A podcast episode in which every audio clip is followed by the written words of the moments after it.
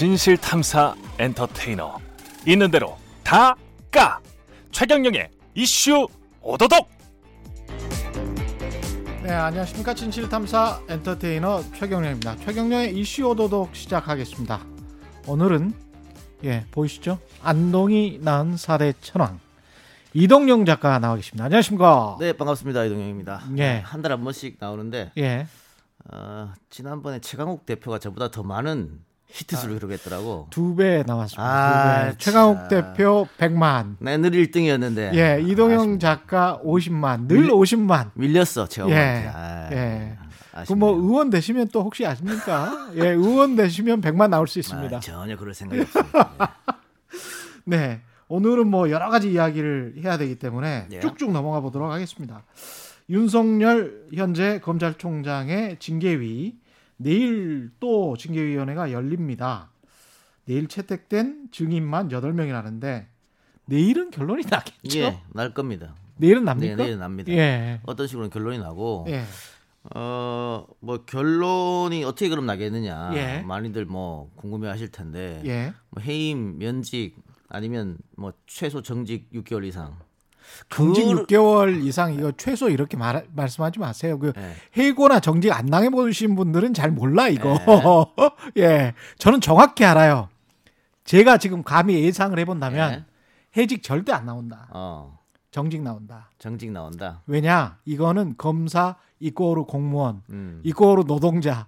이- 이게 이게 노동자의 지위 노동법이 예. 만만치가 않습니다. 예, 그래서 해직 시켜 놓고도 바로 겁나니까 2차에서 제 저를 정직 시켰거든요. 정직입니다, 정직. 어. 예, 거의 저는 거의 100% 확신할 수 있습니다. 네, 뭐 이동영 작가의 예측은 어떠십니까? 일반 노동자하고 이건 또 정치적 문제와 함께 섞였기 때문에 예. 좀 다른 겁니다. 좀 아, 다른데 그렇군요. 이게 저 마- 같은 그냥 일반 예. 노동자가 아니군요. 예. 예. 많이 검사도 노동자다. 예. 정직 6개월이 왜 기준이 되냐면 예. 어, 윤 총장 임기가 이제 7개월 남았거든요. 예. 그러니까 정직 6개월이면 사실상 아웃이라는 의미가 되기 때문에. 그렇죠. 근데 만일 이렇게 시끄럽게 몇달 동안 시끄럽게 이렇게 했는데 음. 만일 뭐 감봉, 감봉? 견책 감봉 겸 아니 그 한 행위가 예. 사실이다라고 징계위원회에서 판명이 예. 되고 그렇게 판단을 한다면 그 감봉 견책은 좀 아닌 것 같아요. 그렇죠. 근데 만약에 예. 그렇게 난다 그러면 예, 추미애 장관은 그 자리에 못 있습니다.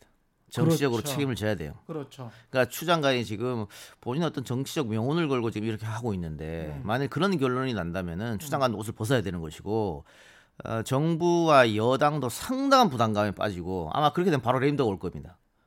그렇기 때문에 최소 정직 3개월 이상 예상하신다. 6개월.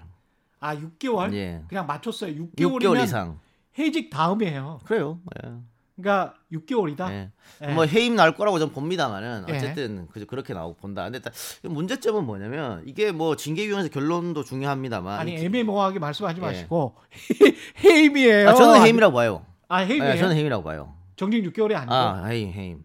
예상이. 네, 저는 해임이라고 봅니다. 예. 해임 아니면 면직이라고 보는데 예, 저는 정직 6개월이라고 봅니다. 예, 이게 예. 뭐 이제 예. 뭐이 방송 나가면 바로 하루 만에 결정이 예, 날 거니까. 하루 만에 결정 나니까 누가 맞는지 한번 예. 보시고요. 이게 뭐 결론이 나는 건 나는 건데 예. 이게 또 여론도 중요하다고요. 음.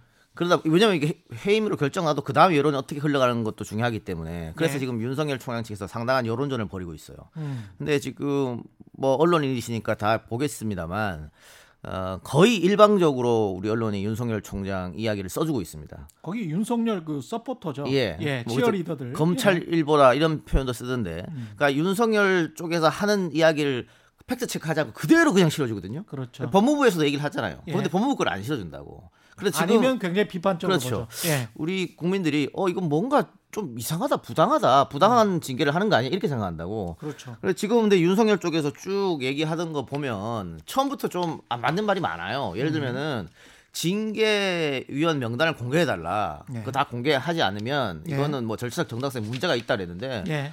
법원 대부분 판례가 공개할 필요가 없다 무슨 판례가 나온 게 있어요. 음. 근데 윤석열 본인도 법률가고 거기 옆에서 도와주는 어, 변호사도 다 법률가인데 그거 모를까요? 알면서도 지금 그렇게 하고 있다고. 근데 언론이 그걸 그대로 써, 써주잖아요. 판례 무시하고. 그것도 문제고. 저거 보면 이상해. 인사위원회에서 내가 인사위원 여섯 명한테 예. 처음에 해직당했거든요. 근데 그 사람들 명단을 내가 알 수가 없었거든. 하기 전에. 예. 그리고 나서 이제 나중에 알게 됐어요. 알게 됐는데 그건 좀 이상하긴 하네. 그렇잖아요. 일반적인 노동자하고는 예. 많이 다르네. 아니 그리고 이게 예. 상식적으로 여러분 판단해 보십시오. 아, 검찰총장이나 막강한 힘을 갖고 있는 사람이 징계를 지금 뭐 절차를 받고 있는데 명단을 먼저 달래. 그러면 뭐뭐 미리 전화하거나 뭐 어떻게 할 그런 생각 안 듭니까? 상식적으로 그렇죠. 미리 접촉할 수 있잖아요. 그렇죠. 그렇게 하면 안 되지. 아, 거기다가 현직 검찰총장이 그럼요. 막강한 힘을 갖고 있는데. 그냥 일반적인 노동자도 아니고. 그렇죠. 그, 그 문제는 문제가 되는 것도 아닌데 그렇게 해서 언론이 받아줬고 예. 또 하나는 지금 에, 일곱 명이 제적이고 그 중에 절반 이상 참석하고 절반 이상이 에, 찬성하거나 바- 반대표 던지면 결정 나는 거잖아요. 네. 근데 윤 총장은 이것도 일곱 명 전원이 안 됐기 때문에 무효라고 하는데 음. 그러면 정족수 일곱 명, 아, 정족수 절반 참, 차- 아, 절반의 참석에 절반의 찬성이면 가결된다. 이런 조항을 왜 달아놨습니까 거기다가 그 조항 자체를 없애야지. 그러네. 그 자체도 말이 안 되고 예. 또 지금 다섯 명 중에 네 명을 기피했잖아요. 기피하면서 한 명 한명 하지 말고 전원을 다 해야 된다. 그렇다면은 네 명 다 나는 못 받아들이겠다는 얘기인데 이런 식 이것도 이것도 판례가 있습니다. 그렇게 하면 안 된다는 판례가 있, 습니다만 판례를 네. 뭐 우리가 안 본다고 하더라도 음. 상식적으로 그러면 앞으로 징계를 당하는 사람들은 다 이렇게 기피해 버리지. 그러네요. 모든 사람 다 기피하면 되잖아요. 저심저 징계 심사위원회 인사위원이 나와 사이가 안 좋았어. 나는 깊이. 그렇죠. 계속 그럴 수 있는 그거예요. 거예요. 그, 그게 뭐냐면 기피권 남용이란 겁니다. 그게 바로. 그렇게 하면 어떻게 아무도 못하지 징계를 그러면. 그리고 지금 윤석열 총장 쪽에서 얘기하는 음. 어, 기피를 신청하면서 친 추미애다, 반 윤석열이다 뭐 이런 네. 논리거든요. 근데 사람이 여기에다가 나 친추미애 반 윤석열 이렇게 이 낙인을 찍을 수는 없어. 똑똑해. 예.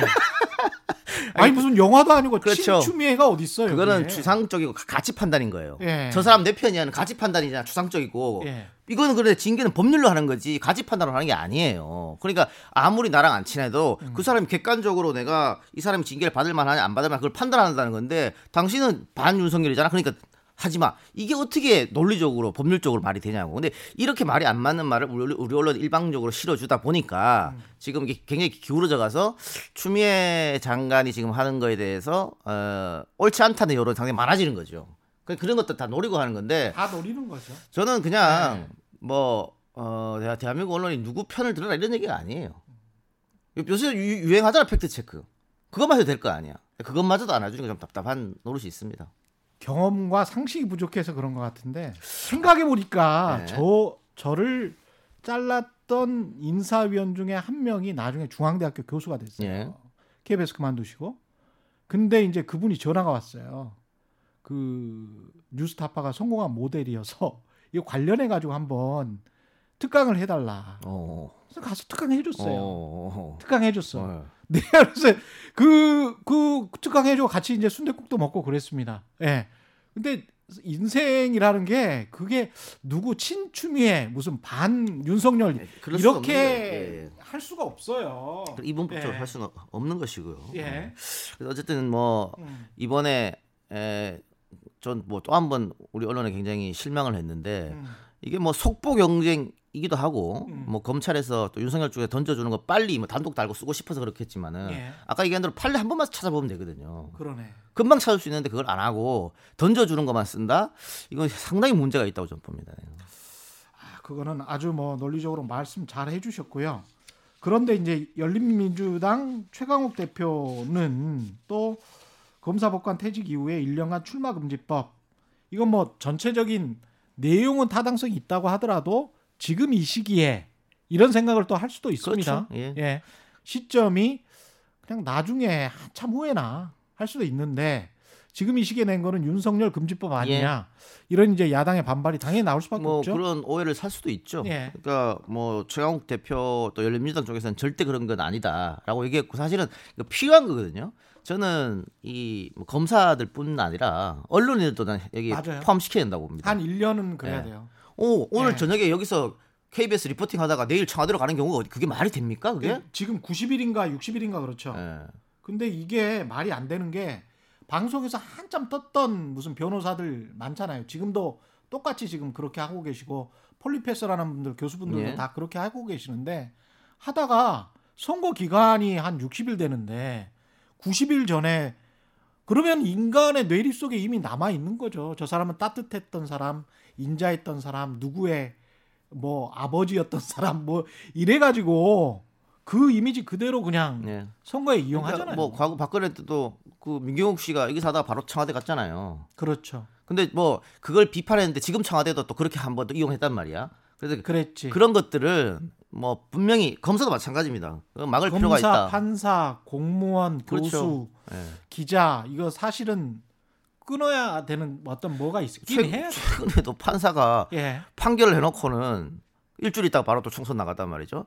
그런 거는 상당히 문제가 있어요. 그러니까 그리고 막을 필요도 있습니다만 음. 어, 지금 최 기자 얘기한 것처럼 시기가 좀 묘하다. 시기가 좀 어, 묘해요. 누가 봐도 네. 그럼 이건 윤석열을 막기 위한 법 아니냐 음. 이렇게 보여줄 수 있는데 음. 정무적으로 봤을 때는 네. 어, 윤석열 총장은 나오는 게 선거에 민주당에 열린민주당에 도움이 됩니다. 지난번부터 계속 이야기하셨어. 예. 나오는, 나오는 게 도움 그럼, 된다. 자 만일 예. 내일 회의 뭐 회의미나 이렇게 된다고 칩시다. 예. 그럼 윤석열 지지율은 다시 오릅니다. 지금도 음. 올라 있지만 지금도 네. 일 1위잖아요. 예. 다시 계속 오를 거예요. 음. 근데 그 오름에 취해서 국민의힘이 영입을 할까? 그건 조금 아주 성함이 없지 않아 있습니다. 예. 왜냐하면 이 한 번도 정부적 판단이라는 걸 해본, 해본 적이 없는 사람이 윤석열은 음. 공무원으로서 그렇죠. 수사하고 처벌하고 이것만 했어요. 예. 근데 지금 대권 후보로 데리고 데리고 가려는 거 아니에요. 예. 그래서 자 코로나로 1년 동안 힘들었는데 내년 경기 전망과 한번 이렇게 물어봤다. 뭐라고 예. 답할 것 같아요? 수사하고 서울만 있던 사람이. 그렇죠. 지금 그리고 사시는 것도 사실은 그 저 처가 쪽도 그렇고 상당히 좀 부자여서 다시 재산 문제 이야기가 나오죠. 나올 수도 있고 예, 예. 경제관념이 그렇지 아니, 계속 그냥 따박따박 월급만 받았으니까 경제, 사회, 예. 문화, 스포츠 다 알아야 되잖아요. 그렇죠. 런 질문들이 막 들어왔을 때 어떻게 답을, 답할 것이냐고. 예. 또 하나 이 국민의힘과 예. 유기적으로 결합이, 결합을 못하는 게 지금 뭐 정권을 갖고 있다는 김종인 비대위원장도 음. 박근혜, 이명박 과거에 대해서 사과한다 그러니까 너 나가라 그랬어요. 당신 나가라고 사과 사과할 거면 예. 지금 그랬단 말이에요. 음. 근데 윤석열은 그 사람들 잡아넣은 사람이에요. 사과가 아니고 그렇죠. 그 어떻게 받아들이냐고.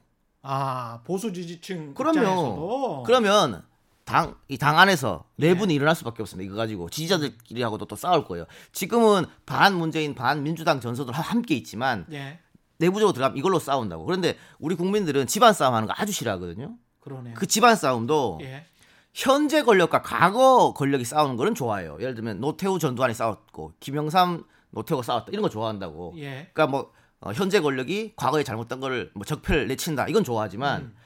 현재 권력과 미래 권력 싸우는 걸 아주 싫어합니다. 그렇기 때문에 국민의힘은 받아들이기 상당히 어려울 거예요. 게다가 아까 음. 또최 기자가 말한 것처럼 이제 정말로 정치권에 들어오면 검증이 세게 들어올 텐데 그렇죠. 당장 장모 문제, 예. 아내 문제, 예. 뭐전뭐 변호사랑 어 뭐 외국에 나갔는데 출입국기로 사라졌다. 그 출입국이 왜 사라졌냐? 그거부터 시작해서 예. 어마어마한 의혹 제기가 들어오고 그걸 어떻게 버틸 것이냐. 최- 윤곽근 씨가 구속됐죠 이- 이번에. 그랬죠. 그 검사 타이틀 달고 있었으면 구속됐을 것 같아요? 음. 민간인이니까. 구속되지. 그렇죠. 윤 총장도 네. 마찬가지입니다. 지금 총장 타이틀 달고 있으니까 장모나 와이프 수사가 안 되는 거지. 그렇죠. 내려와 봐요. 수사 바로 들어간다고. 그러니까 그런 여러 가지 리스크를 안고 있기 때문에 음. 민주당이나 열린민주 입장에서는 나오는 게 도움되는 거예요, 오히려. 왜냐하면 음. 쭉 지금 대통령 선거 1년 3개월 남았는데 예. 윤석열 총장이 한 8개월, 9개월 이렇게 국민의힘의 어떤 대표 주자로 있다가 이런 저런 의혹 때문에 반기문처럼 낙마를 해버렸다. 예. 다시 지금 그때 가서 후보를 키웁니까? 불가능하잖아. 음. 그러니까 제가 국민의힘 쪽에 좀 조언을 해준다면 윤석열에 대한 미련을 버리고 음. 지금부터라도 우리가 갖고 있는 후보들을 띄우든가 아니면 지금 새로운 사람 을 만들든가 해야 돼요. 윤석열 믿고 있다가는 국민의힘은 이번에 선거에 또 집니다. 정말 충정 어린. 조언이신 것 같습니다. 충정 어린 조언. 예. 들을 줄은 모르겠습니다. 그래서 될지는 모르겠습니다. 아 근데 들을 뭐 줄은 모르겠어요. 예. 국민의힘도 뭐 주호영 원내대표도 정치 안 한다는 선언을 윤 총장이 해야 된다 얘기 하잖아요. 음. 그러니까 본인도 다 어떤 생각이 있는 거예요. 아마 김종인 위원장도 전혀 생각하지 않을 겁니다. 윤석열 카드는. 그렇군요. 예, 김종인 위원장의 복심에 관해서는 그리고 서울시장 이야기를 지난번에 또 뭐 조 땡땡 구청장님 말씀하셨잖아요. 예. 그 이야기 계속 한번 해보자고요. 또 조은희 구청장 예, 제가 말해서 그런 건 아니, 아닙니다만 예. 지지율이 상당히 올랐더라고요. 예, 상당히 올랐어요. 아니 듣나? 그러면 듣나? 들을지도 모르죠. 예, 아주 중요한 조직이시니까. 근데 일단 윤 총장 이야기 마무리 짓고 네. 윤 총장이 이게 헌법재판소에 징계 절차와 관련해서 가처분 신청 결론 좀 빨리 내달라. 네. 이거 헌법재판소에서 어떻게 판단할 것 같아요? 헌법재판소에서는 빨리 안 나오고 굉장히 늦게 나올 거니까 그거는 네. 당연히 그럴 수밖에 다-. 당연히 늦을 수밖에 없는데 저는 예. 음. 그, 그것보다 그 결과보다는 아니 헌법재판소는 윤, 윤 총장 손을 안 들어줄 겁니다. 헌법재판소는 정치적 기구예요. 예. 사법 기구가 아니에요. 예. 결국은 정치적으로 판단하게 돼 있습니다. 모든 걸 정치로 판단했던 게 음. 어, 헌재예요. 그래서 약간 헌- 이거는 좀 그래도 헌법재판소를 너무 모독하는 것 아니. 아니 아니야. 그거는 스스로도 그렇게 얘기해요. 예. 그래서 헌법재판소 아홉 명이잖아요. 예. 거기에 절반 정도는 민간인이 들어가야 돼요. 법을 모르는 민간인이 가도 된다니까. 음.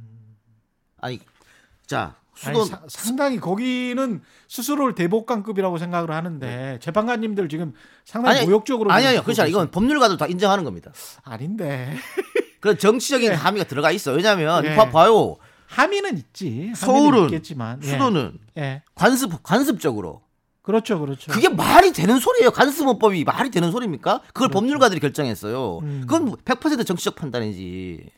그러니까 이런 의미로 받아들이시면 될 것 같아요. 미국의 연방 대법원의 그 저스티스 그 대법관들도 정치적인 결정을 하죠. 그리고 이 정치적인 결정이라는 거는 낙태, 뭐 사회적인 이슈에 관해서 어떤 판단을 내릴 거 아니에요. 근데 그게 꼭 법적으로 옳고 그르냐의 문제는 아니잖아요. 그렇죠. 그거예요. 네. 예. 정치 사회적인 모든 함의가 다 그 가치 있는 그 가치. 판단을 하시는 분들. 예. 예를 들어서 간통죄가 위헌이냐 아니었냐 이건 법률보다도 가치 판단할 수 있는 거거든요. 사회적인 그 그렇죠. 말씀하시는 네, 거죠. 그 제가 그 말인 겁니다. 예, 그 말씀. 예. 예. 자, 그런데 음. 그걸 떠나서 음. 윤석열 총장이 동기들 후배들한테 박수 받고 지지받고 국민들 국민들이 지금 좋아하는 거는 그 사람이 갖고 있는 보스 기질 때문이에요. 예. 형님 리더십. 예. 나 사람한테 충성하지 않는다. 음. 어, 나는 그냥 조직은 사랑한다. 이런 보스 기질. 예. 근데 지금 보십시오. 다섯 명 중에 네 명을 기피 신청하고 헌재 이거 하고 이게 보스 기질 보입니까? 그러네. 난 굉장히 찌- 찌질해 보이는데. 우리 같으면 사표를 던져도 열 번 던졌어요. 나 더러워서 안 해 이렇게. 그리고 대신에 예. 우리, 우리 예. 조직은 내가 나가면서 지킨다. 예. 이걸 보여주는 거. 지금까지 모든 총장이 그랬잖아요. 그러네. 법무부 장관이 음. 무민 통제 하려 그러면 알겠습니다. 나 못 받아들이고 던져버렸잖아. 근데 윤 총장이 아니거든. 계속 그 자리에 있는 거거든. 이걸 이걸 과연 밑에 사람들이 아 우리 형님 보스다운 통큰 이렇게 생각할까 지금쯤 와서 그러네요. 이렇게 온갖 거를 막 다 끌어갖고 나는 못 나가겠다고 하는 게 그리고 지금 어쨌든 간에 아 물론 어, 검사 조직 무엇을 위해서 검사 조직을 위해서 그거죠. 그런 것 같지도 않아. 않지. 지금 상황은. 검사들은 지금 추미애도 엄청 싫어하지만 음. 그 추미애랑 싸우고 있는 윤석열 그래서 우리 조직을 이렇게 시끄럽게 하고 국민들에게 뭐 어쨌든 불신을 준 그 사람을 보, 보스라고 생각하고 따를까? 그러네. 그래서 저는 아까 제가 저 정부적 판단이 윤석열 총장이 안 된다 그랬는데 예. 이것도 그 정부적 판단 안 되니까 이렇게 한 거거든. 이미 스크래치 상처가 많이 났네요. 많이 났어요. 많이 났는데 그래서 그 자리를 지킨들 본인한테 뭐가 도움이 되죠? 그 자리 지키는 게? 그러네요. 그 우리 조직, 네. 우리 검찰 조직이 뭐가 도움이 되죠? 물론 우리 검찰 조직을 응원하는 국민들도 있겠습니다만 그만큼 싫어하는 사람들이 더 많이 생겨버렸는데. 그리고 앞으로 사건 수사할 때마다 이게 정치적이다 아니다 계속 논란만 불어 그렇게 불러 되는 일으킬 거죠. 수밖에 없잖아요. 예. 이 총장 하- 하에서는 그렇죠. 뭐 어떤 걸 하더라도 어떤 국민들이 걸 하더라도 절반 예. 이상은 안 믿지. 그렇죠. 여당하면은 뭐 항상 하던 대로 한다 그러고 야당 한다고 하면 야 여당만 조직이 뭐 하니까 지금 조금 하냐 뭐 이런 식으로 이야기를 할 거란 말이에요. 아 이게 지금 신뢰 문제에서 이미 많이 예. 무너져 내렸군요. 상황 자체가. 예. 잘 듣고 계시리라고 믿습니다. 예. 윤 총장님도 혹시 들으실지 모르겠습니다. 아니, 저는 어, 예. 네, 제가 진짜 만일 윤 총장이면 예. 내일 아침에 징계위원회 열리기 전에 던집니다. 멋있게 사, 방법이네. 멋있게 사표. 던집니다. 예. 그게 멋있다. 그럼, 오히려. 예. 오히려 그게 멋있다. 나라도 그런다. 왜냐면 왜냐면 이거는 남자는 남자거든. 우리는 남자는 이 성인지 감수성 없는 얘기를 하시네 또. 아이, 예. 아니 그걸로 그냥 먹고 가는 거예요. 예. 우리는 그렇게 살아왔어. 그러니까 뭐 예. 모르게 사람들이 그 윤 총장이 어떤 그런 보스 기질의 리더십 강력한 카리스마에 의한 리더십을 좋아했는데 예. 지금 아마 회의적으로 보는 분들이 꽤 있을 거라고. 그럴 바에 그 점수를 만회하기 위해서는 지금 멋있게 싹, 탁 던져버리는 게 나아요. 왜냐하면 아 까 제가 말씀드린 대로 어차피 중징계 나오거든요. 그렇습니다. 네. 예. 근데 예를 들어서 뭐 국민일보에서 나왔던 기사입니다만 저는 그, 그, 그 기사의 진위를 믿지는 않습니다만 윤석열이 직접, 직접 말한 건 아니고 윤석열 측에서 말했다. 예. 대통령이 제가 하더라도 못 받아들인다. 그럼 말이 돼. 그, 그 저는 그렇게까지 하지는 않을 거라고 봐요. 그러니까 임명권자가 어. 법무장관의 해임 건의를 올려서 징계 해보니까 해임해야 됩니다. 올렸다. 예. 그래서 대통령이 사인했어. 예. 그럼 집에 가는 게 맞는데 예. 나는 그래도 못 받아들인다. 나는 또 다투겠다. 뭐 자기가 중국 황제야? 그러니까 만약 여기는 여기는 조선의 왕이야? 그렇게 되면 사람들이 더 이상하게 보지. 아 정말 참 질척거리네 이렇게 생각하지. 질적거리는 뿐만이 아니고 진짜 오만 방자한 거예요. 그거는 그렇죠. 예.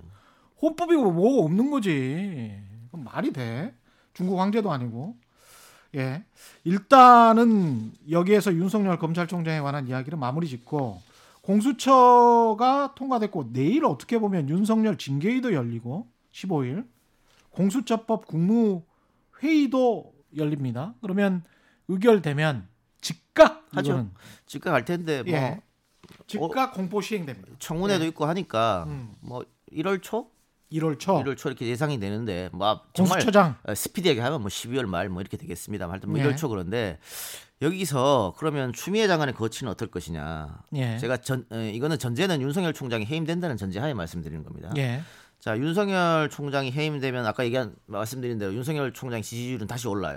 다시 음. 오르고 추미애 장관에 대한 지지율은 떨어질 겁니다. 그렇겠죠. 그리고 정권은 부담이 될 수밖에 없어요. 음. 그러면 이 상황에서 추미애 장관을 계속 법무부 장관에 앉혀서 갈 것이냐? 예. 그, 그 굉장히, 부담이거든. 힘들겠죠. 근데 내려가려면 명분이 있어야 되잖아요. 지금 만일 대통령이 추 장관 당신도 내려가라고 하면 음. 그거는 어 내가 이 싸움을 잘못했다는 걸 인정한 꼴이기 때문에 예. 그럴 수는 없어요. 그 명분을 세워야 되는데 어떻게 세우느냐? 공수처장 간다? 아니 그게 아니라 공수처를 설립했고 예. 어 그리고 검찰 개혁에 방해하는 예. 총장을 내려보냈다 자- 잘못 잘못한 예. 거에 대해서 그러면 어, 할일 다 했다. 추 장관님 늘 말하는 건 나는 검찰 개혁에 매진한다 그랬거든요. 음. 그럼 나 할 일 다 했다는 거지. 음. 그래서 명분으로 해임이 아니고 예. 본인 스스로가 내려오는 겁니다. 그런 모양새를 취하는 거지. 본인 스스로. 어. 예. 물론 청와대에서는 다음 법무부 장관 뭐또 고민거리이겠습니다만 예. 그렇게 하지 않으면 대통령 지지율이나 당 지지율이 또 흔들릴 수가 있어요. 네, 그래 그런 사표 내는 건 어. 당연하겠죠. 그러니까 그 출구- 끝나면 출구 예. 전략을 어떻게 세우느냐 음. 그것도 필요한 거죠. 공수처장이 누가 임명되느냐도 굉장히 중요한 문제 아니에요. 근데 지금 뭐 앞으로 한두 달 남았습니다만. 지금 봤을 예. 때는 뭐 그때 다섯 표 받으, 받으신 분들 두 분 계시잖아요. 예. 그분들 중에 한 분이 되지 않을까 싶어요. 예. 그때 뭐 국민의힘에서 비토권을 행사하는 바람에 못했었는데 음. 아, 지금 새롭게 또 후보를 또 추천하고 추천위원회에서 또 뭐 그 시간이 없으니까 그렇죠. 그렇게 되지 않을까 싶습니다. 공수처장이 임명되고 공수처에서 조사하는 수사하는 사람들 이런 사람들은 주로 검사, 판사, 국회의원, 대통령 뭐 이런 최고의 권력에 있는 사람들이잖아요. 근데 이제 일각에서 나오는 말이 그럼 공수처 검사들은 누가 견제하냐? 검사들이 견제하겠죠. 그렇죠. 아 그게 권력의 균형과 견제인 것이죠. 예. 그러니까 저는 국민의힘에서 왜 이렇게 반대했는지 좀 이해가 안 되는 게 예. 그 전에 국민의힘 사람 특히 주호영 원내대표 같은 사람도 찬성한다고 음. 어, 공수 만들어야 된다 그렇게 다 얘기했어요. 그 전에는 예, 그랬습니다. 근데 지금 왜 이렇게 반대는 잘 모르겠는데 음. 이게 국민의 삶과 또 연관되는 것도 아니에요. 방금 말씀하신 대로 음. 고위 공직자만 해당하는 거잖아요. 그렇죠. 예. 상급 이상 고위 공직자 플러스 판검사들이잖아요. 예. 그래봤자 7천 명이에요. 음. 우리 5천만 국민 중에 그렇죠. 일반 국민들하고는 아무 상관도 없는 공수처인데 음. 거기다가 공수처는 고위 공직자를 대상으로 하기 때문에 예. 정권을 갖고 있는 쪽에서 더 더 안 좋지 불안하지. 그렇죠. 기득거리니까 자기들은. 그렇죠. 근데 정권도 안 갖고 있는 야당에서 왜 이걸 이렇게 반대하는지 모르겠다고. 그러네. 그러면 정말로 이, 이 정권이 하는 것은 하- 이 정권이 하는 건 모든 걸 다 반대한다는 뜻인지 어. 잘 이해가 안, 됐, 안 됐어요. 이, 이- 이 문제는. 그리고 어, 전략적으로도 실패했는 게 음. 제가 지난번 방송에서 와서 얘기했습니다만 그 상임위 11대 7 그거 7 받았어야 된- 된다고. 예. 안 받아가지고 지금 뭐, 뭐 어떻게 됐습니까? 전략적 실패한 거죠. 아, 이번에도 법안 통과시킬 때 비토권도 마찬가지입니다. 예. 비토권도 그때 중립적 인사 예. 예. 그거 해줬으면 돼. 그러면 사실 비토권으로 한도 끝도 없이 근데 지금처럼 이래가지고. 예. 결국은 아무것도 안 되는 거 아니에요. 음. 그래 이게 저는 음, 국민의힘 중진들이 너무 초선 의원들한테 휘둘린다. 초선 의원들은 누구한테 휘둘릴까요? 지금 초선이 대부분이에요. 국민의힘은. 가세연에 휘둘릴까? 가세- 근데 지난번 예. 뭐 국- 국회 상임위 문제도 예. 주호영 원내대표가 합의해갖고 그렇게 11대 7로 하기로 갔다가 초선들이 하도 반대해서 빠꾸 먹은 거거든. 예. 이번에도 마찬가지인데 음. 뭐 초선들이 뭐 깨끗한 정치 그리고 새로운 정치 음. 뭐 혁신 뭐 좋죠. 그런데 정치는 경륜도 좀 있어야 되거든요. 그리고 음. 정치란 것은 어, 종합 예술 아니에요? 음. 하나 주면 하나 얻고 두 개 주고 세 개 얻고 네 개 주고 한 개 얻고 음. 뭐 이런 거예요. 토론하고 논쟁하고 다 다 안 한대. 뭐하러 국회 와 있어요? 다 안 할 거면은. 이런 측면에서는 국민의 힘도 전략적 유연성이 좀 부족하다. 부족하죠. 전략적으로도. 예. 예. 예. 아니, 사실상 민주당도 사실은 전략적 유연성이 요즘 좀 부족해요. 그러니까 그 예. 의석 수가 너무 뒤지기 때문에 음. 국민의힘에서 할 수 있는 일이 사실은 없어요 다수결로 가면 음. 그러면 빼먹어야죠 음. 협상으로 인해서 예. 근데 다 아 나 이거 안 들어주면 안 해 어, 법사위 법사위원장 안 줘 안 주면 18 18개 다 갖고 가 이렇게 그게 무슨 전략입니까 그 아무런 전략이 없는 거지 맞습니다. 예. 그렇고 일단 1호 수사 대상은 만약에 윤석열 어, 현 검찰총장의 장모님 사건 같은 경우는 굉장히 좀 관심이 많이 있는데 예. 이게 1호 수사 대상 아 이미 검찰에서 수사하고 있어서 하고 뭐. 있어요 예. 예. 하고 있고 또 예. 뭐 그게 수사 공수처 수사 대상이 되려면은 예. 뭐 윤석열 총장이 뭐 관련돼 있다는 거면 그게 나와야 되지 뭐 그렇죠. 예. 그래서 아직 뭐 또 만일 예. 윤석열 총장이나 그쪽에 대해서 수사를 음. 한다 그러면 이것도 정권의 부담이에요. 그거는. 어려울 겁니다. 예. 어렵고 예. 다만 뭐 이번에 뭐 룸사롱 검사들 음. 누가 봐도 검찰의 봐주기였잖아요. 그렇죠. 그런 식으로 5분의 1 하는 경우가 어디 있어요. 예? 그 말도 안 되는 어떻게든 빼주려고 어? 근데 97만 이제 원을 맞춰가지고 그 관련해 가지고 검사랄지 검사 출신 변호사랄지 윤석열 총장 본인도 아주 모호한 말을 했는데 팩트가 나왔는데도 불구하고 사과하는 사람은 아무도 아무도. 없어. 그러니까 국정감사장에서 윤석열 예. 총장이 접대가 됐든 뭐가 됐든 음. 나오 사실이 나오, 나온다면은 거기에 대해서 사과하겠다고 얘기했어요. 음. 그리고 있을 수 없는 일이라 그랬어. 예. 검사가 업자한테 룸싸움에서 접대받는 거는. 근데 예. 지금 아무 말도 하- 안 하고 있잖아요. 어? 그리고 그러니까. 당시에 그, 그 자리에 참석했던 뭐 이주영 변호사 같은 경우에 계속 대국민 상대로 거짓말한 거 아니에요? 현직 검사 없다. 그렇죠. 다 전직 검사들이라 거짓말한 거 아니에요, 다들? 그렇죠. 어? 그러 그 근데 거기에 대해서 누가 지금 사과하거나 반성을 하고 있습니까? 오히려 면죄부 줘- 줘버렸지. 응? 근데 아니, 이 저- 언론 김봉현이 진짜- 접대를 했는데 음. 내가 내 돈 가지고 접대한 거 아니에요. 날 날 잘못하려고. 그렇죠. 그럼 날 빼야지. 날 빼고 계산해야지. 이게 김영란법이냐 아니면 뇌물법이냐 뇌물죄냐. 뇌물도 아, 이거- 그것도 안 쳐준 것도 그 자체도 이상해. 그것도 이상해. 이거는 왜냐하면 사건이 걸려고 있는데 걸려 있죠. 이게 김영란 그래서 예. 이런 식으로 하면 음. 공수처를 만들어야 되지. 이런 여론이 있을 수밖에 없는 거지. 검사 기소율 한번 보십시오, 여러분. 한번 인터넷 찾아보세요. 거- 검사, 검사 기소율? 기소율 1% 1%도 안 돼요. 사건 사건이 100개 검사가 잘못했다고 100개 사건 조사하면 자, 드러난 사건 중에서도 예. 1%가 안 된다. 재판 받아주세요 하는 게 1%도 안 된다고. 어? 다 자기들 봐주는 거 아니야. 그런데 사실은 드러나지 않는 사건들이 더 훨씬. 많을 거거든. 이게 뭐냐? 예. 검사가 수사하고 검사가 기소하고 어? 기소 편이 내가 기소 안 하고 싶으면 안 하고 자기들 마음대로지. 어? 이렇게 돼서 안 된다는 거예요. 그러니까 어, 권력의 균형과 견제 늘 말하는 게 이게 사실은 쉽지는 않은 건데 음. 어 48년에 그 헌법 맨 처음에 만들 때 예. 초대헌법 만들 때 이 논란이 있었습니다. 음. 이거 이렇게 한쪽으로 몰아주면은 큰 문제가 생기니까 예. 경찰하고 검찰하고 수사 기소 분리해 가지고 권력을 나눠야 된다. 근데 그때 그걸 왜 못했냐면 일제 36년 방금 끝났잖아요. 그 동안에 친일 경찰들의 폐해가 너무 막 심했던 거예요. 맞아요. 어? 예. 친일 경찰 아, 그때 검사들은 다 일본에서 온 사람이고 폐망하고 갔으니까 거- 검사 다시 꾸리면 되는데 경찰들은 그대로 남아 있었다고. 친일 경찰 70% 이상이 그대로 해방 후에 경찰이 됐단 말이에요. 치안은 유지해야 되니까. 이 사람들한테 어떻게 권력을 주느냐. 음. 그래서 경찰 파쇼보다는 검찰 파쇼가 낫다 그래서 음. 우리 당분간 당분간이라고 전제를 달았어요. 예. 당분간만 검찰한테 이 모든 힘을 주자. 음. 그게 지금 70년이 왔습니다. 그 사이에 검사의 힘을 검찰들의 힘을 빼려는 작업이 없었을까요? 박정희 전두환은 그 권력을 이용했죠. 음. 좋잖아. 예. 내가 권력의 하- 하수인으로 만들어 가지고 예.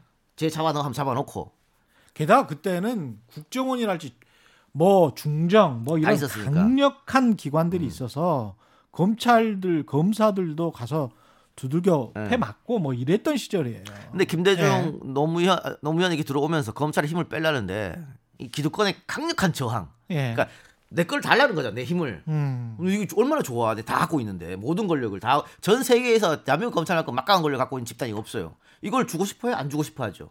그걸 다 실패했다고. 다 실패해서 이번에 하려 그러는데 이번에도 강력한 저항에 부딪힌 거 아니에요. 어? 예를 들면 어 조국 전 장관 우리가 본질을 한번 보자고. 한번 지금 아마 뭐 재판 나오면 다 무죄하고 이렇게 나올 거지만 10월 23일이죠. 예. 그 많은 특수통 검사들을 넣어 가지고 표창장 하나 가지고 딸 일기자까지 다 뒤졌는데 이게 이게 정당한 수사였을까 한번 생각해 보시라고. 어? 이거는 어 검찰 개혁에 대한 저항 이렇게밖에 생각할 수 없는 거 아니에요? 그 다음에 추미애 장관도 마찬가지고 또 아들 군대를 안 갔으면 몰라 갔다 온 아들에 대해서 그게 저는 검찰 개혁에 대한 강력한 저항이었다 결론적으로는 음. 그렇게밖에 볼수 없는 거지. 그러니까 우리를 개혁을 하면 우리는 가만히 참지 참지 못한다. 이런 걸 보여준 게 아닌가. 예. 대통령이 당선되고 노무현 대통령이 당선되고 당선인 또 초반에 막강한 힘이 있는 거 아닙니까? 근데 검사가 검사들이 바로 앞에다 대고 어? 고등학교 나온 대통령한테 몇 학번이냐고 조롱했어요. 그런 사람들입니다. 어? 그 권력을 안 내주려고 그러니까 계속 실패했기 때문에 이번에 이 공수처 만들고 검경 수사권 조정하고 이게 쉬운 일이 아니라니까. 어? 근데 앞으로도 저항은 만만치 않을 것이다. 어? 아. 검사들이 계속 그러는 와중에 언론이 검찰 조직을 또 감시와 견제를 해야 되는데 그 사람들과 같이 춤을 추고 있잖아요. 음, 그런 것 같아요. 그 법조 기자들이 음.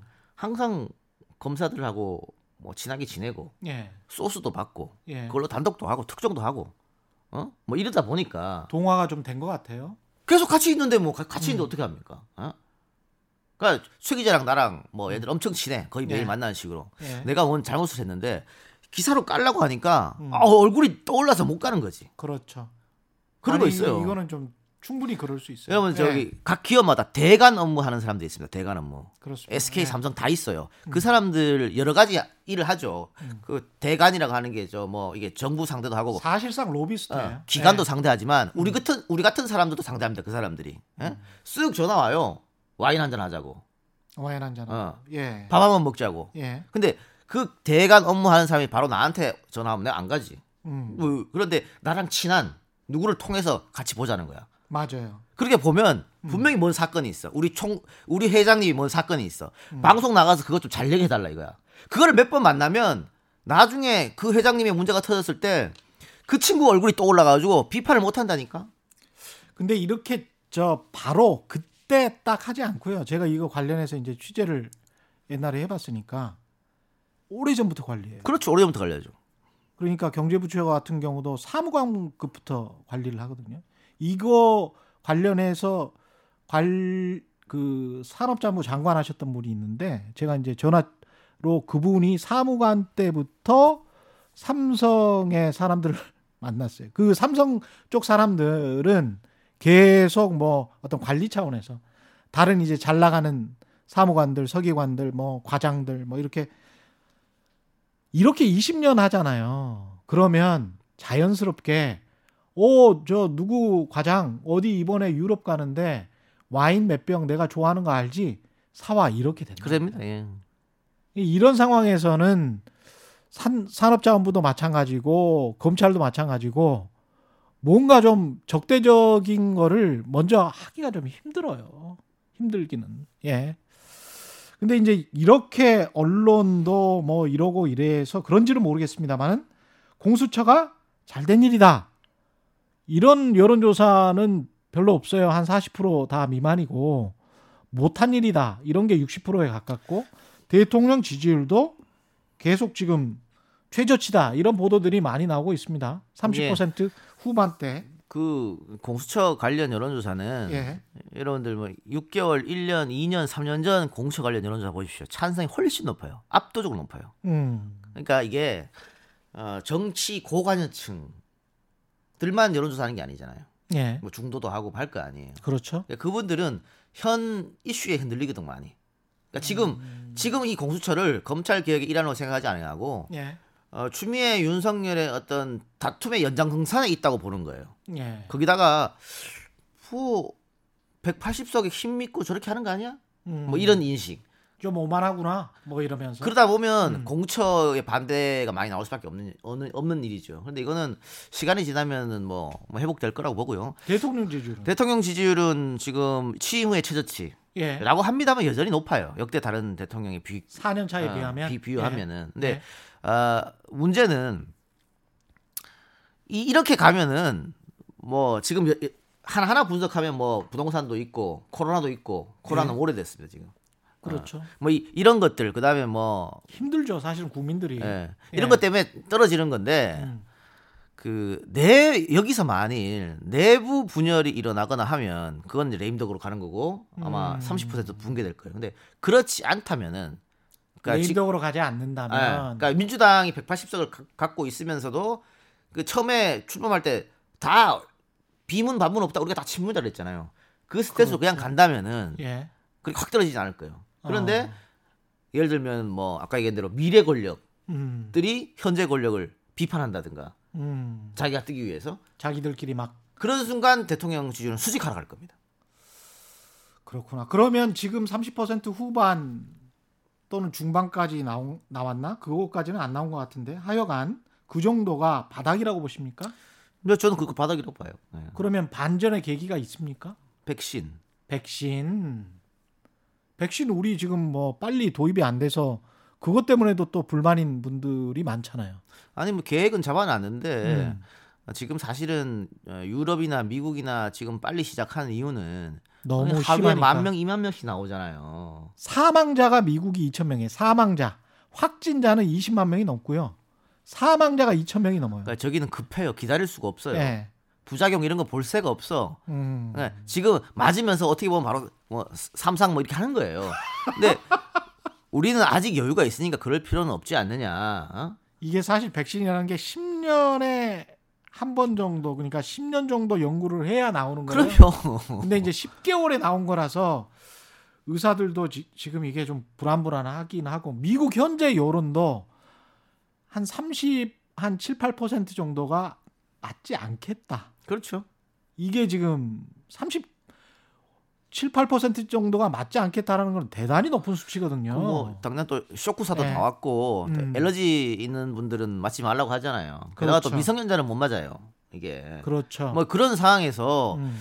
어, 바로 그냥 한다고 이 과연 도움이 될 것인가? 뭐 내년 2월 달이라니까 뭐 좀 보고요. 그리고 뭐- 모르겠습니다. 부동산 이슈 같은 것 경우도 음. 내년 지방선거 전에 뭔가 어떤 좀 내려가는 추세라고 해요. 추세. 추세만 만약에 보여도 내려간다면 그러면은 대통령 지지율 안 떨어질 가능성이 높은 거죠. 근데 음. 제일 문제는 그거예요. 어, 부동산 아니 그, 에, 민주당과 청와대의 어떤 내분이나 현재 아. 권력과 미래 권력의 싸움. 아, 그러니까 지금 그 배에 물이 새고 있으니까 먼저 탈출하려고 하는 분명히 사람들이 있습니다. 보이면 있어요. 예. 그러니까 지금 어, 대통령에 대해서도 음. 너무 말을 안 한다. 대통령에 대해서도 아니 그러니까 대통령이 대통령이 지금 예를 들어 예를 들어 추장관이나 윤문 윤문재 같은 경우에도 예. 본인이 다 임명했잖아요. 그렇죠. 근데 지금 교과서적인 얘기만 하고 계시잖아요. 예. 이런 거에 대한 불만이 음. 있는 사람이 있을 거라고. 아, 그렇겠죠. 근데 지금 지금 말을 못 해. 그것과 관련해서도 이제 보수 언론에서 계속 하고 공격을 있죠. 하는 아, 진보 그 언론도 포인트고. 진보 언론도 예. 쓰고 있어요. 예, 예. 근데 어, 만약 민주당 의원들이나 뭐 어- 어디 내각에서 음. 또 호- 혹은 미래 권력들이 예. 지금은 마음속에만 있지. 음. 그걸 아직 대통령 지지율이 높기 때문에 그 얘기하는 순간 민주당 지지자한테 폭격을 맞을 거거든. 아, 그래 말을 못 하는데 그렇구나. 조금만 더 떨어지면 할 수 있단 말이야. 선긋기 한다고. 그렇죠. 그런 순간 바로 레임덕 가는 거죠. 아, 그게 그러니까 오히려 더 중요한 거예요. 대통령 지지율이 그 선긋기를 할 수 있는 그런 차원 정도로 떨어지면 그때는 굉장히 좀 위험하다. 굉장히 이렇게, 위험한 상황으로 갈 수 있어요. 이렇게 봐야 되겠습니다. 예. 서울시장과 관련해서 이제 여쭤보지 않을 수가 없는데 여당 쪽에서는 뭐 박영선 이름 나오고 있는 것 같고요. 그 다음에 야당 쪽에서는 나경원 이름도 나오고 있는 것 같고 쭉 이름을 열거를 해볼게요.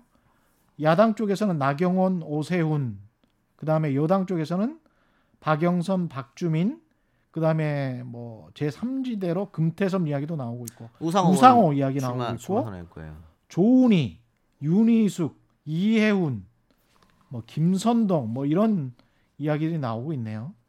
조은희, 윤희숙, 이혜훈 후보들은 경선 통과하기 쉽지 않을 거예요. 근데 지금 경선 룰을 어떻게 국민의힘이 정하느냐 어. 그게 상당히 중요합니다 지금. 아 그다음에 김종인 비대위원장이 김근식 이야기도 했어요. 예, 예, 최근에. 예. 그래서 김근식이 나는 근데 이게 그 뉘앙스가 약간 좀 호남이어서 예. 김근식이 서울에 있는 호남 사람들 표를 뭐 빨아들일 수 있다. 나 제가 이제 호남 지역 출신이고 그 제가 대학교 다닐 때 지역 차별을 좀 많이 당해가지고 약간 이런 식의 발언도 저는 좀 기분이 나쁜 게 호남 사람들이 그렇게 단순하지 않아요. 그럼요. 예. 이게 호남 사람이면 무조건 찍어주고 막 이런 이렇게 지금 말을 하는 것 같은데 그건 아니, 좀 아닌 것 그래서 같은데. 예. 제가 여기서 얘기했나 다른 방송에서 얘기했나 기억이 안 나는데 예. 어, 어, 어떤 신문에서 이재명, 이낙연 분석을 하면서 예.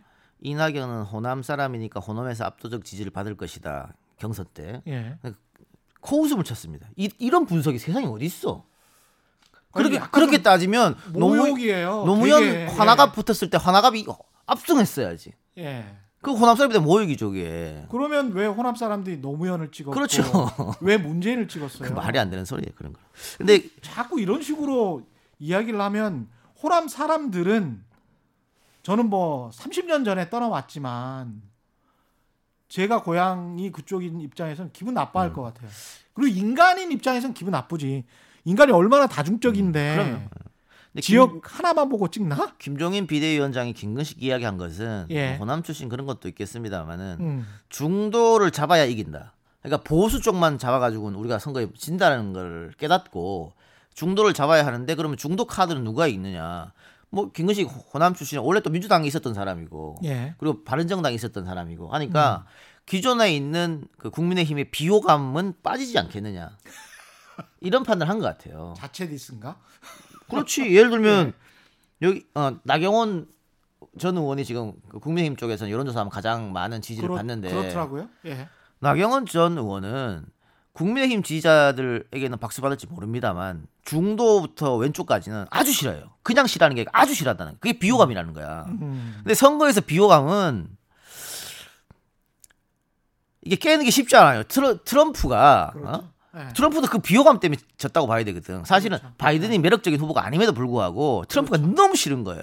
바이든 매력적이지 않았지. 바이든은 예. 안, 안 매력적이죠. 그러니까 그래서 어, 나경원이 왔을 때 중도를 잡을 수 있을까? 쉽지 않아요. 그런 고민 아마 한 상태에서 아마 얘기를 한 걸 거예요. 그 분석이 맞네. 예, 근데 예. 그 아직 경선 룰이 정해지지 않았으니까 음. 경선 룰이 정해져야지만 어느 정도 나옵니다. 누가 될, 될 것인지. 예. 지금 뭐 100% 여론조사한다? 100% 여론조사하면은 뭐 조은이 윤희숙은 아예 안 되는 거지. 이혜원도 안 되는 거예요. 100% 여론조사하면. 음. 100, 100% 그냥 여론 국민 여론조사로 하면 그게 그게 인지도가 깡패지 그게. 그러면 누가 됩니까? 100% 여론조사하면? 그럼 나경원 아니면 오세훈이죠, 뭐. 근데 나경원, 오세훈은 비호감이 많다. 그렇죠. 오세훈도 비호감이 많아요. 그럼요. 그래요? 음. 어, 그렇구나. 나는 뭐 잘생겨서 그렇... 비호감이 많구나. 아니 서울시장을 자기가 스스로 찾는데 다시 한번 져주세요 하는 경우가 어디 네. 있어요. 근데 만일 네. 당원이나 권리당원이나 대의원들을 네. 섞었다. 예. 그러면 아까 제가 말한 이게 정치 고관여 층들이거든 여기는. 음. 그럼 여기는 판단을 한다고. 누가 나가야 우리 후보가 저쪽을 이길까 이렇게 한번 판단한다고. 그렇- 근데 그렇군요. 여론조사는 그렇지 않아요. 음. 그냥 내가 많이 들었던 사람. 예. 뭐 이렇게 찍을 수밖에 없어. 그럼 조건이나 뭐 유디스는 아예 안 되는 거지. 뭐 할 것도 없지 이거는. 결국은 절차나 과정에서 어떻게 그걸 봐야 돼요. 룰을 정하느냐. 예, 예. 금태섭은 제 3지대 금태섭 제 3지대 나오면 민주당 좋죠 뭐. 좋습니까? 예. 아 완전히 저 보수 쪽에 표만 빠져간다. 갈라 먹으니까 몇 프로라도 갖고 갈 거니까. 어, 진보 쪽이나 민주당 쪽은 안 가져간다. 그렇군요. 예. 네, 뭐 지금 우상호 의원이 에, 민주당에서는 처음으로 공식 입장을 밝혔죠. 나간다고 밝혔죠. 출마한다고 했는데 음, 어 그런 건 있어요. 지금 현직이니까 음, 국회의원 1년 하고 나간다? 음. 그러면 지역구민들이 좀 실망할 뭐 어떤 그런 것도 있을 수 있고 그러네요. 예. 민주당에서 또 국회의원 한석을 던져야 한다는 부담감도 있을 수 있고 아, 뭐 그런 것 예. 때문에 에, 우상 의원이 그럼 나 불출마한다 해버렸거든 다음 총선에 음. 여기다 올인한다는 뜻이겠지 예. 뭐 그렇게 했는데 문제는 박영선 장관이에요 예. 박 장관이 나오냐 안 나오냐 따라 말을 아직 안 했죠. 아 말 안 했습니다 근데 다 나올 거라고 생각하고 있지 않아요? 모르죠 아, 그렇습니까? 어, 왜냐면 예. 박 장관이 지금 음. 너무 재밌어해 한 번 더 보는 건가 그러면? 아니 장관직을 너무 너무 보람 있게 아, 생각하고 그러니까 국회에 있어서는 어떤 싸움 딱 이미지였잖아요. 그렇죠. 근데 거기서는 건설을 할 수 있지 뭔가를 싸움이 아니야. 생산을 할수 어. 있고 이게 정책을 하는 분들은 그게 좋다 그러더라고요. 그 경험이 이 게 국회의원 하다가 행정 예. 하- 그 행정의 맛을 알아요. 그렇죠. 야 이게 되네 이게 내가 이렇게 하니까. 어. 그래서 지금 저 주, 중소벤처기업부 직원들은 또 장관님 나가지 말라 그러거든. 아, 좀 힘센 장관이 있어야 아니 된다. 그럼요. 아니 중소벤처기업부가 어? 어. 옛날에 그 누가 쳐다 아, 이렇게 말하면 안 되지. 근데 힘- 힘없는 부서였잖아요. 근데 예산이 산자부가 11조예요. 내년 예산이 중소벤처기업부가 18조가 됐습니다. 중소벤처기업부 역사에 산업자원부를 이긴 적이 없어요. 산업자원부가 얼마나 힘센 경제부처인데. 근데 힘 있는 장관이 와서 뭐 조율을 하고 가서 뭐 만나서 뭐 예. 한번 소리 한번 지르고 다 돼 다 안 되는 게 없어. 너무 좋지 사람들이. 그렇지. 이게 지금 산업자원부의 예산을 넘어섰다는 거는 중소벤처기업부 직원들 입장에서는 정말 위상이 엄청나게 그래서 됐다는 거야. 박 장관 지금 지금 예. 너무 만족스럽다. 첫 음. 번째. 두 번째는 본인의 약점도 비호감이에요. 박영선 장관. 비호감이기 때문에 장관 되고 나서 언론 인터뷰 안 하죠. 음. 한 번도 안 나오잖아. 그게 나. 최경영의 경제쇼에는 나왔어. 그게 그게 본인한테는 나. 아 안, 이게 밖으로 안 나오는 게 나아요. 그렇구나. 그- 그래서 지금 아무 얘기 안 하는 것도 있고. 뭔가 정책을 통해서 결과가 만들어지고 그- 그거죠. 이런 맛이 또 한번 그럼. 그렇죠. 어. 아 행정가로서도 내가 그럼. 성공할 수 있구나. 어. 근데 봐요. 음. 내가 아까 나경원도 비호감, 박영선도 비호감을 했는데 음. 나경원 전 의원은 언론에 계속 나와. 예. 나와서 뭐 조국 욕하고 뭐 예. 최강욱 욕하고 뭐뭐다다 비판해. 예. 그게 본인한테 도움이 될까요? 아, 예를 들어 뭐 정책적으로 제안을 하고 우리 앞으로 이렇게 뭐 이렇게 하면 모르겠지만 선거에 나와서 본인의 이미지 그 중에서 안 좋은 이미지만 더 부각되지, 지금. 있다. 계속 비판하고 비판하고 뭐 못하고 있다 얘기하니까. 근데 박 장관은 안 나오잖아요. 아예. 음 그러네. 그런 좀 다른 점이 있- 있고 또 세 번째로는 어 이게 1년짜리 서울시장이잖아요. 예. 그러면은 이- 이게 1년 후에 100% 경선하게 돼 있어요. 그러네요. 그러면 그땐 4년짜리거든. 예. 그래서 박 장관이 그냥 내가 여기에 올인하겠다. 그리고 순장조로 이 정권이 끝날 때까지 간다. 음. 그거 끝나면 바로 지방선거인데. 그게 타임테이블이 본인의 맞네. 생각도 할수 있다라는 거죠. 그럼 그게 조언입니까? 이 작가님의 박영선 장관에 대한 따로 누나 전화해. 따로 따로 알려줄게. 아니 그러니까 이제 이 스탠스로 가는 게 훨씬 박영선 장관 개인적으로 봤을 때는 유리하다 이거네요. 그리고 뭐 또 모르죠. 뭐 개각 또 내년 초에 뭐 개각 있으면 또 어디 옮길지도 모르고 뭐 아무도 모르는 거니까. 아 그렇습니까? 그러 와, 이게 진짜 정말 이 작가님이 안동이 나온 사대처럼 맞는 것 같아. 네 계속 들어보니까 일단 그럼 부산 부산 부산 내려가 보면 네. 부산은 많이 불리하죠 그렇죠. 민주당이 네. 예 그거는 뭐 어떻게 포기해야 되나요? 부산은 가덕도 이슈를 끌고 올 수밖에 없어요. 가덕도밖에 없다. 음, 가덕도 김영춘, 김혜영 뭐 이쪽 민주당 그렇고 예. 국민의힘은 유기준, 유재중, 이진복, 박민식, 박형준, 이현주 뭐 될 것 같으니까 굉장히 많은 분들이 그렇죠. 그겁니다. 될 것 같으니까 엄청난 사람들이 몰려드는 건데 예. 어, 가덕도 이슈를 끌어들여서 예. 지금은 사실은 가덕도로 간다는 말도 안 했어요. 예. 그냥 김해가 안 된다고 할 뿐이었지. 음. 그걸 하면서 어, 힘 있는 여당 후보여야만이 이 가덕도를 완성할 수 있다는 걸 어필해야죠. 어필하고 예. 뭐 그 다음에 지금 뭐 민주당 대표는 그때쯤이면 공석일 거니까 음. 3월까지밖에 3월 초에 나와야 되니까 지금 예. 이낙연 대표가 뭐 그때는 비대위가 꾸려지든 뭐 누가 하겠죠. 그러면 그 사람들이 가서 뭐 대통령의 복심이라 불리는 사람들이 가서 음. 내가 우리가 지원해주겠다 뭐 이런 거 그냥 흘려야 돼요. 그래서 음. 가덕도 이슈를 크게 띄워야지만이 그걸로 이제 이슈를 받아가지고 점점 점점 올라가는 거지. 음. 지금으로서는 부산은 쉽, 쉽지 않은 그런 상황이죠. 민주당 또 입장으로서. 제가 아까 호남 이야기 했지만 부산 민심도 만만치가 않아요. 여기가. 그래서 가덕도 띄운다고 부산 분들이 바로 돌아설까? 그것도 아, 또 쉽지 않을 거다. 근데 그게 이제 연쇄 작용을 일으키는데 예. 가덕도를 띄우면 TK 의원 의원들이 엄청나게 반발할 거라고. 어. 주호영부터 시작해갖고 저, 저 대구 영북 의원들이 예. 어? 그럼 아까 얘기했죠 집안 싸움 싫어한다고 우리 국민들은. 음. 그 집안 싸움으로 엄청 시끄러울 거라 국민의힘은. 아. 그런 것 때문에 오히려 이쪽에서는 더 민주당에서는 가덕도 이슈를 더 그럼요. 키우려고 하고 그렇죠. 민주당은 꽃놀이 펴요 이게. 아, 저쪽은 분열이 분열이 날 수밖에 없는 상황이에요. TK TK하고 그러네. PK가 싸울 수밖에 없어. 음, 재밌네요. 예. 자, 이제 정리를 좀 하고 마지막으로 그 아까 뭐 그 내부 민주당 입장에서는 내부 분열 그다음에 문재인 대통령과 선긋기를 하는 그런 차원이 나타나기 시작하면 오히려 힘들죠. 지지율이 떨어질 것이다. 그러면서 굉장히 힘든 상황으로 몰 것이다. 그런 말씀을 하셨는데 지금 당장 윤석열 총장에게 지지율이 이낙연, 이재명 후보가 뒤진다는 결과들이 속속 나오고 있고 예.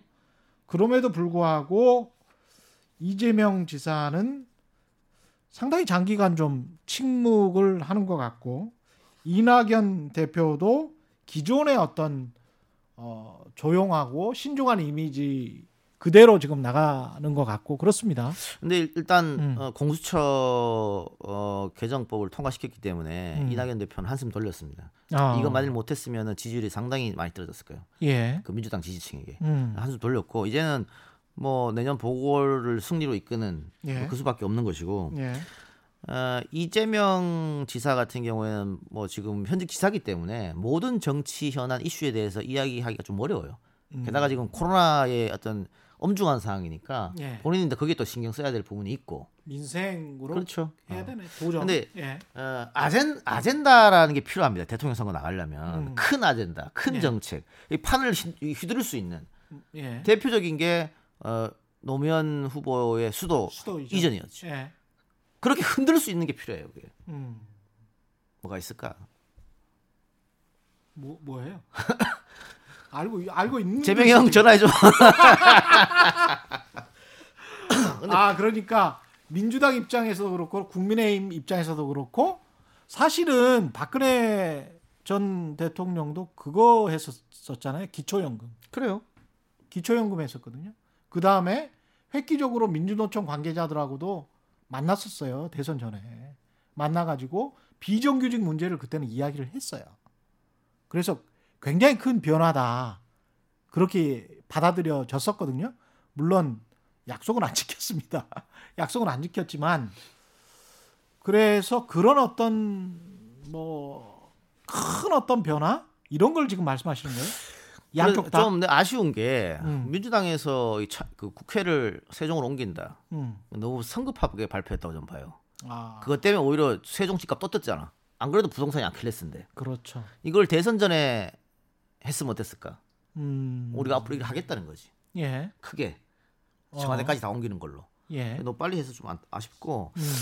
또 지금 이재명 지사 같은 경우에는 북한하고 어, 인접한 지역이 강원도하고 경기도예요. 그러네요. 그런데 경기 북부. 예, 강원도 뭐 도지사는 뭐 대통령 후보급은 아니니까 그럼 그렇죠. 경기도가 더 예. 관심이 있는 것이고 예. 인접하지 않았음에도 불구하고 대북 이슈에 관심을 가, 가졌던 것은 박원순 시장인데 지금은 뭐 안 계시니까 그렇죠. 그러면 이재명은 이걸 키울 필요가 있어요. 문재인 대통령이 하려고 하려고 했는데 어쨌든 안 됐잖아. 그렇죠. 뭐 미- 북, 북한하고 미국하고 사이가 안 좋아지면서 음, 음. 북한은 또 문 대통령한테 섭섭한 게 있다고. 그렇죠. 개성공단하고 금강산은 어? 미국 허락 없이 유엔 허락 없이 할 수 있는데 음. 어 지금 남한이 너무 눈치 본 거 아니냐? 음. 이게 삐져 있다고 지금. 해줄 것처럼 이야기했는데 하고는 삐져 있기 예. 삐져 있기 때문에 이 이사가 이 부분을 확 치고 나가는 거예요. 어. 치고 나가서 예. 뭘 하나 이뤄 민간이든 뭐든 음. 민간에서 시작해서 뭘 하나 이뤄 이뤄서 뭐 그게 뭐 축구가 됐든 뭐 공연이 됐든 예. 어? 코, 경기도 코엑스에서 하면 될 거 아니야. 예. 어? 뭐가 됐든 그렇게 하나 탁 시작을 해놓으면은 음. 이 대북 평화 이슈는 이제 이재명이 갖고 갈 수 있어요. 어. 그렇군요. 아니 너무 많은 걸 가르쳤어. 그리고 아까 그 말씀 들어보다 보니까 마지막으로요. 윤석열 총장 같은 경우는 나오면 나오든 안 나오든 지금 상황으로 질질 끌다가 국민의힘에서 나오, 나오더라도 진다 이런 말씀이셨는데 드랍할 겁니다 중간에 예. 끝까지 못 갈 거예요. 근데 과감하게 내일 징계 전이나 뭐 이럴 때 사표 던지고 나는 정치하겠다. 더러워서 안 되겠다. 확실하게 내가 한번 한국을 뜯어 고치겠다. 이렇게 나온다면 이러면 될 수도 있는 거 아니에요? 아 그러니까 그 그렇게 나오면은 그 전에 하는 행동보다는 낫겠지만 예. 결국은 드랍합니다. 아, 결국은 드랍한다. 못 갑니다 끝까지. 가다가 네. 예. 하기는 해요? 할 생각이 있는 것 같은데요. 예. 알겠습니다. 그리고 이게 예. 정치인들이 어떤 결단을 할 때, 특히 출마를 하느냐 출마를 하지 않느냐 결단을 할 때 본인 생각이 아니죠. 없어 본인 생각은 없어요. 주변에서 막. 예, 나는 죽어도 안 나가 해도 예. 100명이 나한테 나가셔야 됩니다. 나가셔야 됩니다 하면 예. 어느 순간 당연히 나가는 걸 결정하고 있어. 자기도 모르게 이게 사인하고 있어 나간다고. 예. 본인의 결정이 아니에요. 주위에서 지금 바람 넣는 사람 엄청 많을 거예요. 알겠습니다. 너무 오늘 또 재밌게 들었습니다. 안동이 낳은 4대 천왕 시사평론계 슈퍼스타 이동영 작가와 함께했습니다. 네, 고맙습니다. 감사합니다. 예. 최경련의 이슈 도덕 단단해 단단한 껍질에 쌓여 있는 궁금한 이슈를 들고 다음 주에 또 찾아뵙겠습니다. 고맙습니다.